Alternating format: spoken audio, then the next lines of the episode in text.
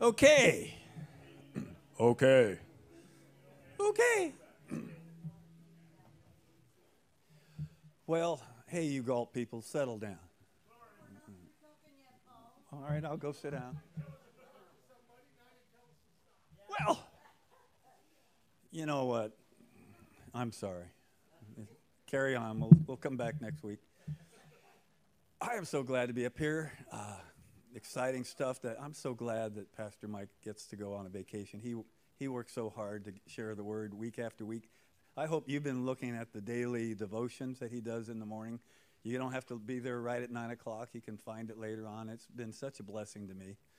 Uh, but they will be back, and but keep them in prayer. So this evening, we are continuing, in a sense, through the book of Revelation, that fantastical book. And remember, that is where we get our English from the Greek. The word revelation means apocalypse. And immediately comes to mind devastation and wars and, and trials and tribulations. But, you know, like, like we learned, it's not like what the common lore thinks of it is. Revelation in Greek is simply means revelation, I mean, revealing, the unveiling of something. And God, as we go into, continue on to chapter four, as we've gone through the first couple of chapters of the book of Revelation, it's the unveiling of God's promises. It's the unveiling of the hope that we have in Jesus Christ. And Paul, God is just pulling back that curtain so we, we're not surprised when these things come up, that we're not unaware of God's uh, mercy and grace as we see things happening in the world. Like, what is happening? And God says, I'm right there in the middle of it. Amen? Well, if you remember from previous lessons in this book, God actually gives us the outline when we read in chapter 1 at verse 19, the Lord said to John, Write therefore what you have seen, what's in the past, what is now, and what will take place later. So, the last couple of weeks, Pastor Mike has been going through the what is now portion of this outline that God gave us, where Jesus has dictated to John a letter to all these seven churches. You guys been, no one's been sleeping through that, I bet. Exciting stuff. And we learned that these seven churches, Mike has taught, represent seven eras of eras, E R A S, of the church history. And beginning with Ephesus, which we learned was the type of the first church, maybe up to the first 300 years. And then he finished last week speaking about uh, Laodicea, which he said was a representation, which we believe, a representation of today's church. And, and as we look at uh, the church of Laodicea and we try to look at it the way the church is today, we understand and we see how that church of Laodicea kind of had gone off the rails. They were a lukewarm church, and, and, and Jesus was really kind of getting in their case about that. And we can kind of see that in today's world too, can't we? But now, as we come to chapter 4 and we get to verse 1, I just want to give you two words after this. So now, the book of Revelation, following its own outline, is switching gears, and we're reading about after the seven churches.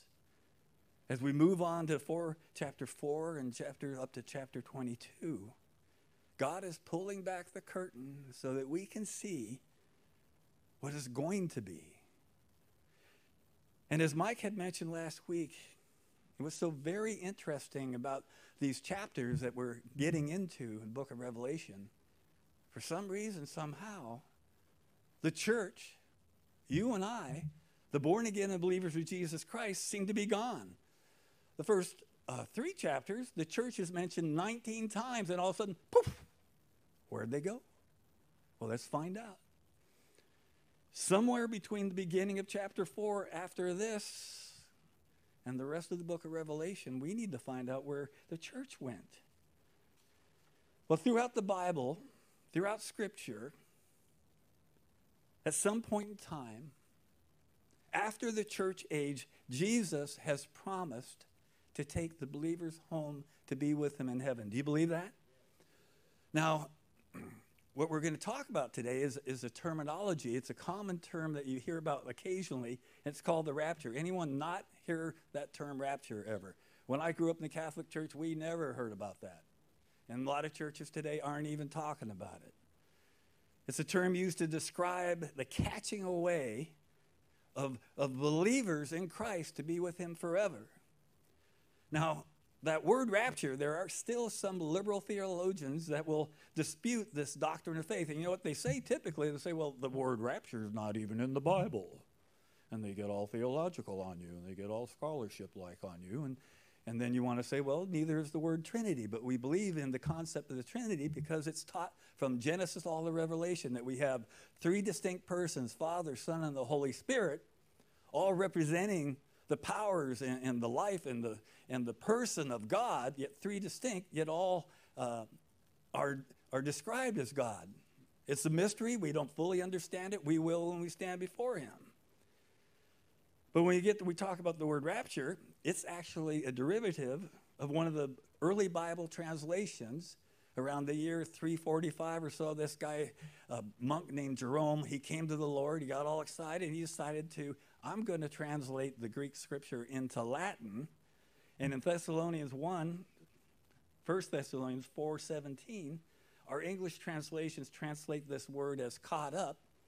Well, the Latin Vulgate used the Latin word rapio for caught up. And that's where we got the word rapture. So, no, it's not in the Bible, but guess what? We're going to find out that it is everywhere in the, throughout Scripture. So, at some point, as we're going to study tonight, in the future, those who are alive, who, or our mortal bodies, are going to be transformed into uncorruptible, immortal bodies. And immediately before this happens, those who had died in Christ before us, they're going to be raised from the dead. They're going to receive a new body, and we're all going to meet up in the air. And all this is going to happen as we see Scripture describe in a nanosecond. How quick is a nanosecond? In the blink of an eye? You can't even move that fast. Well, one quick note before we get more into this. Often there's confusion between what we call the rapture and also what is taught in Scripture, the second coming of Christ. So sometimes we think that's the same thing. But actually, it's two different events that are taught in Scripture. The rapture is a distinct, separate event from the second coming of Christ. According to Scripture, the rapture will precede the second coming of Christ. The second coming is the return of Christ from heaven and it's a time when Jesus will come to establish his kingdom here on earth. And again, it happens after the rapture. We don't know. Mike is going to be getting to that. But my understanding is when Jesus comes back to earth, the second coming of Christ, it will mark the beginning of his 1,000 year reign here on earth. Anyone here ever read the books by Tim LaHaye or saw the movie Left Behind? Pretty fun books, aren't they? On a seemingly normal day, people are working, they're raising their families, they're, uh, someone's in a car with his buddy, and all of a sudden, poof, his buddy's gone. There'll be two people uh, working in a shop, in a carpenter shop, and all of a sudden, poof, three people are gone. There'll be a plane full of people, and all of a sudden, the 30 people, poof, what's gone? Even the pilot. Oops. And that is a, is a fantastical movie, but it's actually biblical. And that's what God says is going to happen. We get this idea, we get actually get a big hint of where the rapture comes from Jesus himself. Turn your Bibles, if you would, to the Gospel of John, chapter 14. And these are the words of Jesus Christ. And again, when you get to around 13 and 14, all the way to 17, Jesus is speaking to the disciples just before he dies. And these are very important words, very critical final instructions. So in John chapter 14, Jesus, with his heart just so heavy, with the, with the cross right before him, he says to his disciples, Do not let your hearts be troubled. Trust in God. Trust also in me. In my Father's house are many rooms. If it were not so, I would have told you. I am going there to prepare a place for you. And if I go and prepare a place for you, I will come back and take you to be with me so that you also may be where I am. Wow. You know, we read that all the time. We look at it, just groovy, I'm going to get a new house. But just think what Jesus is saying. A couple of things. Number one, he's telling you when you think, see things going really weird in the world, when you think things are, seem to be upside down, when things, when they're calling good as bad and bad good, and you don't understand what's going on, he's telling you, I do not want you to be afraid.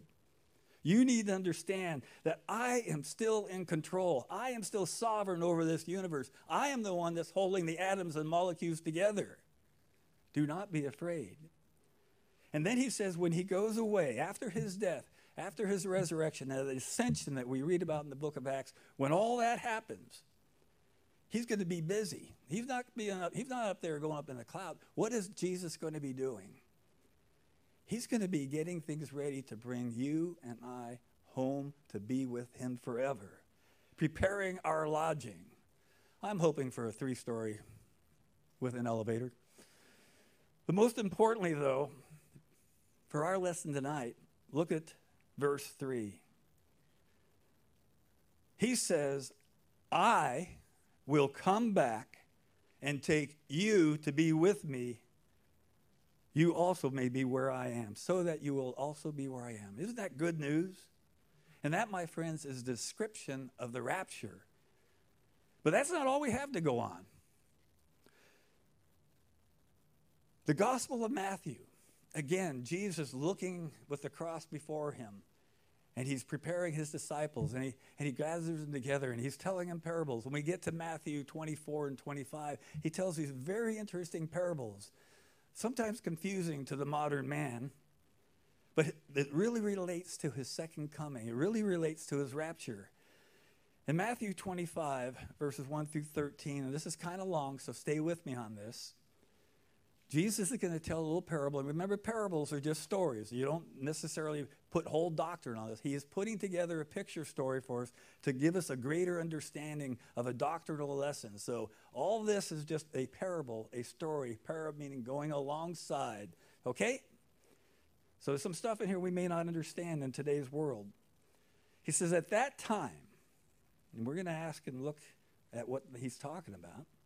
At that time, the kingdom of heaven will be like ten virgins who took their lamps and went out to meet the bridegroom. Five of them were foolish and five were wise. The foolish ones, they took their lamps but did not take any oil with them. Shame on them. The wise, however, took oil in jars along with their lamps. The bridegroom was a long time in coming, and they all became drowsy and fell asleep. At midnight, the cry rang out, Here's the bridegroom. Come out to meet him. Then all the virgins woke up and trimmed their lamps. The foolish ones said to the wise, Give us some of your oil. Our, our lamps are going out. No, they replied. There may not be enough for both of us and you. Instead, go to those who sell oil and buy some for yourselves. But while they were on their way to buy the oil, the bridegroom arrived. And the virgins who were ready went in with him to the wedding banquet, and the door was shut. Later, the others also came. Sir, sir, they said, open the door for us. But he replied, I tell you the truth. I don't know you. Therefore, Jesus said, keep watch, because you do not know the day or the hour. So this may not look like any wedding ceremony you've attended. Eric just got back from a wedding ceremony. Eric, was that like the wedding you went to? No, okay, just checking. But we as students of the Bible, one thing we do learn throughout Scripture, and particularly in the New Testament, that in Revelation, Ephesians, and the several other places, the Bible likens us, gives us a picture story of the re- relationship of the church with our Savior Jesus Christ. And often you'll see uh, liking us as a bride at a wedding. The church is the bride of Christ. And Jesus, of course, is the groom. And, and, and we see in Ephesians and Revelation of this great wedding feast that's going to take place in, in, in, in the future. So, in first century Jewish wedding, is so much different from what Eric saw this weekend, past weekend, what we've seen. It's very, very different. First, In the ancient world, most weddings, almost all weddings, were prearranged. It, sometimes, even when they were children, the fathers of the bride, the father of the groom got together and said, You're going to marry that, you're going to marry that, and all that. And it was all arranged way ahead of the time. And I think maybe Second Thessalonians 2.13 kind of gives us a picture of this, how this is a shadow of the relationship our, of our relationship with Jesus. Second Thessalonians 2:13 we read, "But we ought to always thank God for you, brothers, loved by the Lord, because from the beginning God chose you to be saved through the sanctifying work of the Spirit and through belief in the truth." So I kind of see in there a parallel picture of how God has chosen us, how He looked into eternity past and saw each and every person that was going to come to faith in Jesus Christ, that in that eternal past, that he saw the church and the makeup of the church. And he preordained and he has prearranged this marriage ceremony, if you will, between the church and his son. The father of the groom in an ancient Jewish wedding, he would pay a price. The father of groom would literally pay a price to the bride he would have to come up with a dowry, so to speak, in an ancient Jewish wedding. And I believe this is a picture of the price that the Father had to pay for the church. And what was that price? His Son Jesus Christ on the cross, the biggest price, the greatest price of all. Well, next after the arrangement in a Jewish wedding of first century, there was what we called the espousal, or what we, what we might call an engagement period. And for the Jews at that time, typically it was a one year period. It was a very formal thing. It was considered as binding as marriage as itself. So if there was some misgiving or, a, or, if there was adultery or you needed to dismiss that engagement, you literally had to create it just like a divorce. But during this espousal period, the son, the groom, would go back to his father's house and he would prepare, he would do an addition to the room, to the house that his father lived, and that's where he and his new family was going to live his new bride. Doesn't that not sound like Jesus said in John chapter 14, I go away to build you a house? But then on the night of the wedding, and this is where this parable really comes to mind what we're talking about the rapture. That evening, those virgins mentioned in the parable, they had to be ready. Now, as opposed to our wedding ceremonies nowadays, if I was to go to a wedding, typically I'd get an invitation in the mail and said, "Well, show up at this such and such place, this church on Saturday at noon, and you're going to see the marriage of such and such and so and so people." But this is a real true fact of ancient Jewish weddings. They didn't know the hour of the day. There's only one person in the whole family that knew the day and the hour of the bride. And that was the father of the groom. And we see that pointed out in Matthew 24 6. 36. He says, No one knows about the day or the hour, not even the angels in heaven, nor the Son, but only the Father. So in this parable, we're given a picture of these, these, this wedding party, these 10 virgins. And the wedding has been arranged again for us, a picture again of Jesus as the groom and the church as the bride. In our story, Jesus is talking about how these ladies had to be ready at any moment. They had to be prepared for they she did not know when the groom was going to come and take them home. And usually um, this would happen at night. And these virgins, these this wedding party had to have their lamps ready. They had to be ready at any moment. And these 10 virgins had to get oil, they had to be prepared. But in this parable we see a, a, this picture of a rapture but the overarching point of Jesus' parable is in verses 2 through 5. He said, Five of them were foolish, and five were wise. The foolish ones took their lamps, but did not take any oil with them. The wise, however, took oil in jars along with their lamps. The bridegroom was a long time in coming, and they all became drowsy and fell asleep. So, Jesus in John chapter 14, we had read that he is promising us in this rapture that he's going to come and take us home. Amen?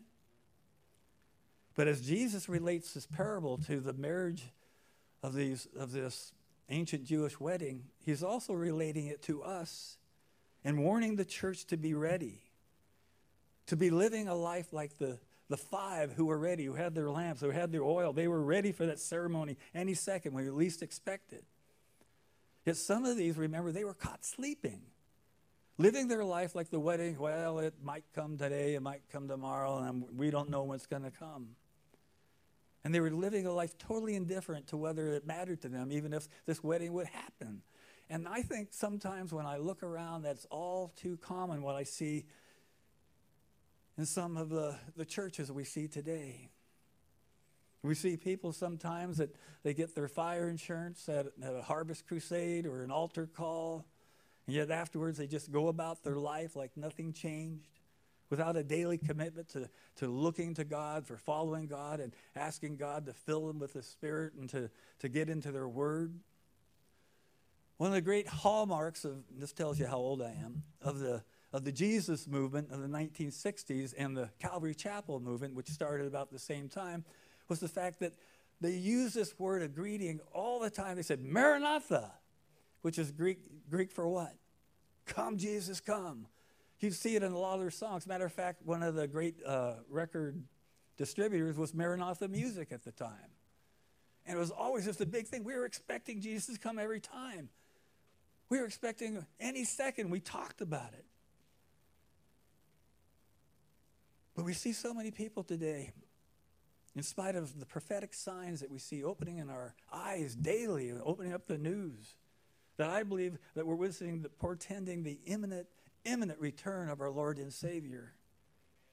There's so many people that are just like those sleepy brides. Peter describes this attitude in his second letter in chapter 3, verses 3 through 4. He said, First of all, you must understand that in the last day, scoffers will come. Any scoffers in here? No? Okay, good. There will be scoffers will come. There will be scoffing and following their own evil desires. They'll say, Well, where is this coming? He promised. Ever since our fathers died, everything goes on as it has since the beginning of creation. Then jumping down to verse 8, he says, But do not forget this one thing, dear friends. With the Lord, a day is like a thousand years, and a thousand years are like a day. The Lord is not slow in keeping his promise, as some understand slowness. He is patient with you, not wanting anyone to perish, but everyone to come to repentance. Let me say that again. The Lord is not slow in his keeping his promise, as some understand slowness. He is patient with you, not wanting anyone to perish, but everyone to come to repentance. You know what? I am very selfish. I hope the Lord comes tonight. Anyone else? But you know what? I'm so glad he didn't come in 1971. You know why? I didn't come to faith till 1972. You weren't born yet. You were just a gleam in daddy's eye. I'm so glad that God is patient and wanting all to come to repentance. If, if he had come in 1971, I would have been in that left behind group in that bus. Going, oh, what happened? I, I guess I should have listened to my friend and opened up the Bible. So I believe in this parable, Jesus is talking about being ready and these lazy virgins who did not prepare for is a picture sometimes of the church today. But it's also a picture of how God calls us to be prepared for that, be, to be like Peter, wanting all, like Peter says, wanting God, who said he wanted none to perish, that we're about the Father's business, that we're looking to share this gospel with our friends and family and, and people we run into. Not wanting any to perish. Not to be selfish like me and say, Lord Jesus, come now. But Lord Jesus, please wait until my friend such and such has come to faith in Christ. Lord, let me about, be about sharing the gospel till you come back. But back in our parable, verse 6, at midnight the cry rang out, Here's the bridegroom, come out to meet him. So, what would occur in the ancient Jewish wedding ceremony is an actual fact of how, it, the, the, how the father of the groom, he would be the one to make the decision of the exact time of the wedding ceremony. The father would shout out, Now's the time. He'd grab his son by his neck say, Go get your bride. And oftentimes there would be a trumpet that would shout out to tell the bride, Hey, I'm coming. And Shazam, he'd go grab his bride. They would take her home to his new home. The, the, the, the marriage would be consummated, and the bride would stay in the room for seven days while outside there would be this great feast going on.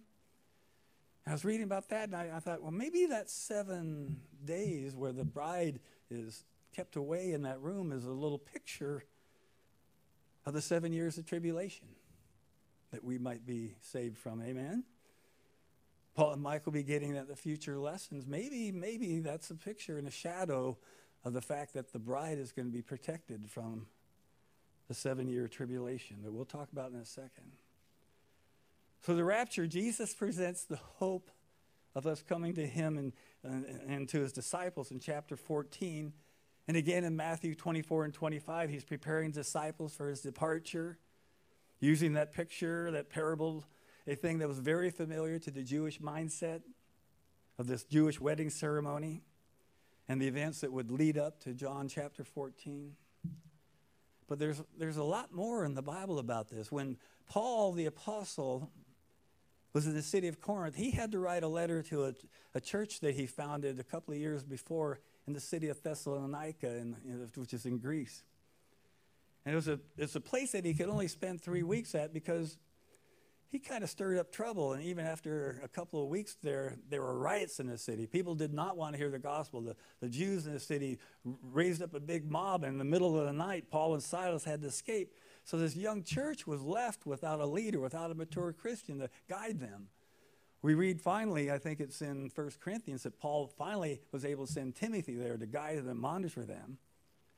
But with that, Paul felt the need. He needed to encourage these guys. He had heard word that they're getting dismayed, that there was persecution, and some of them were starting to doubt. Some were starting to wonder, hey, what happened to my brother who died?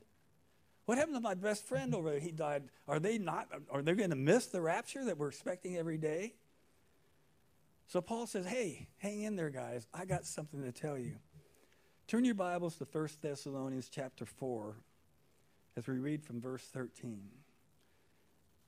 Because Paul's going to tell them soon and very soon, again, that's that Maranatha thing that we're supposed to have in our hearts, that Jesus is going to be taking us home. Paul writes to the Thessalonican church Brothers, we don't want you to be ignorant about those who fall asleep or to grieve like the rest of men who have no hope. We believe that Jesus died and rose again, so we believe that God will bring with Jesus those who have fallen asleep in him. According to the Lord's own word, John 14, we tell you that we who are still alive, who are still left till the coming of the Lord, will certainly not precede those who have fallen asleep. For the Lord himself will come down from heaven with a loud command with the voice of the archangel, with the trumpet call of God, and the dead in Christ will rise first. And after that, we who are still alive and are left will be caught up together with them in the clouds to meet the Lord in the air. And so we will be with the Lord forever. Therefore, encourage each other with these words. So, what, what, did, what did Paul just describe to Thessalonians? Didn't that kind of sound like that wedding feast we talked about? About the ten virgins and the wedding? And wasn't it a bigger picture of what Jesus told us in, in John 14 about going home to prepare a place for us? Thessalonians was just telling us about the rapture, the rapio. And it's very much like that Jewish wedding. But Paul says in verse 13, he says, I don't want you guys to be ignorant about this. The church needs to understand this. Number one, if you're a new Christian like the Thessalonican church, this is something that you need to hold in your heart as, as, as you're going to find difficult times ahead. And what we're seeing so much now, I think, and kind of disturbing that there's too many churches and there are too many pastors and, and too many denominations that have put this teaching of the rapture to the side. They take this, this parable that we told us, you know, that, that Paul told us this could happen any second. He said in verse, chapter 5 of that same book, he said, Now, brothers, about the times and dates, we do not need to write to you.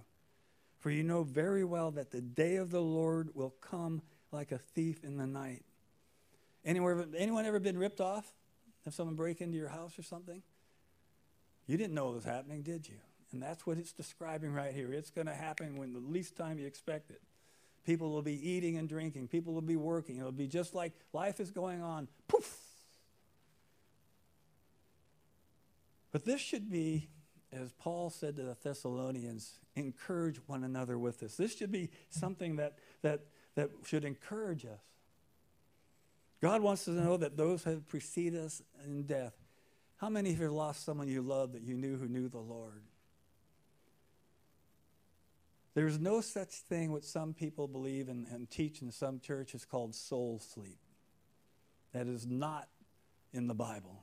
There's some think that when people die, they just lay in the grave until Jesus is going to come and get them. There's some churches that literally teach that. The Bible, the heaven knows nothing of that doctrine. 2 Corinthians 5 8 reminds us, we are confident, yes, well pleased, that to be absent from the body is to be present with the Lord. Isn't that awesome? And of course, those very familiar verses when Jesus was on that cross and next to him was that thief who came to faith and he said, I, I tell you, on this day, truly you will be with me in paradise. The very second your heart stops beating, you're not going to go into that grave. Your body will, but your spirit is going to come up with me into heaven. You're not going to have to wait while your body is waiting in there and you're going to be, your spirit be somehow encapsulated in that rotting body. He says, You're going to be with me today in paradise and see God face to face. So Paul was encouraging the Thessalonians that, hey, your brothers and sisters in Christ have proceeded with you. They are in heaven. They're gonna, and when he comes back, their, their spirits are going to be caught up in the sky. They're going to be given new bodies Again, look at verse 16 from Thessalonians. It says, The Lord himself will give the shout, and the bridegroom is coming. He's saying, I'm on my way. And he also says he's going to have an archangel shouting too. It's going to be loud. We're going to hear it. And what's even better than that, even better than Mike Butera's saxophone, we're going to hear a trumpet screaming out through the air, the groom, Jesus Christ, is coming to take us home. Paul would later write in his letter to the church at Corinth in chapter 15, beginning at verse 51, he says, Listen. It means, you guys need to hear this. I tell you a mystery. We will not all sleep, but we will all be changed in a flash, in the twinkling of an eye, at the last trumpet. For the trumpet will sound, the dead will be raised imperishable, and we will be changed. For the perishable must, must clothe itself with the imperishable, and the mortal with immortality.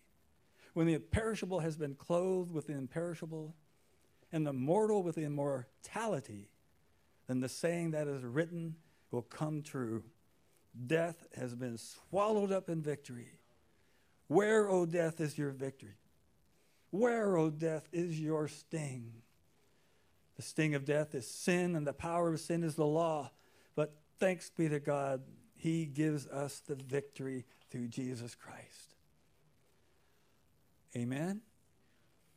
The words to the Thessalonian church, as well as the Corinthian church, had to be a, a great bit of comfort to them. As we look at the news throughout the world. There are brothers and sisters in Christ that are suffering this very hour. People are dying for their faith in parts of the world right now. And I'm sure as they read this, how this must hold up their hope that they have in Christ to understand and know that Jesus has not left us as orphans, that He's going to take them home no matter what they're going through. And these words should give us hope. These words should inspire us as Christians to be serving the Lord daily, to be expecting, to look up and know that our redemption is near as we see the things happening in the world, the things that are happening in the Middle East right now. But for some, when you talk about the Lord coming back, for some, when you talk about the rapture, it kind of gives a, oh, that kind of makes me nervous. I'm uncomfortable with that. Maybe the, the thought of the rapture puts fear in some people's hearts. Perhaps for those people that are living like they have one foot in, in the church and one foot in the world. That split personality, living for God, perhaps a couple hours on Sunday or Wednesday night, even, and then the rest of the, the week you're living like hell. Or perhaps you're like that church of Ephesus that we read about that had forgotten its first love.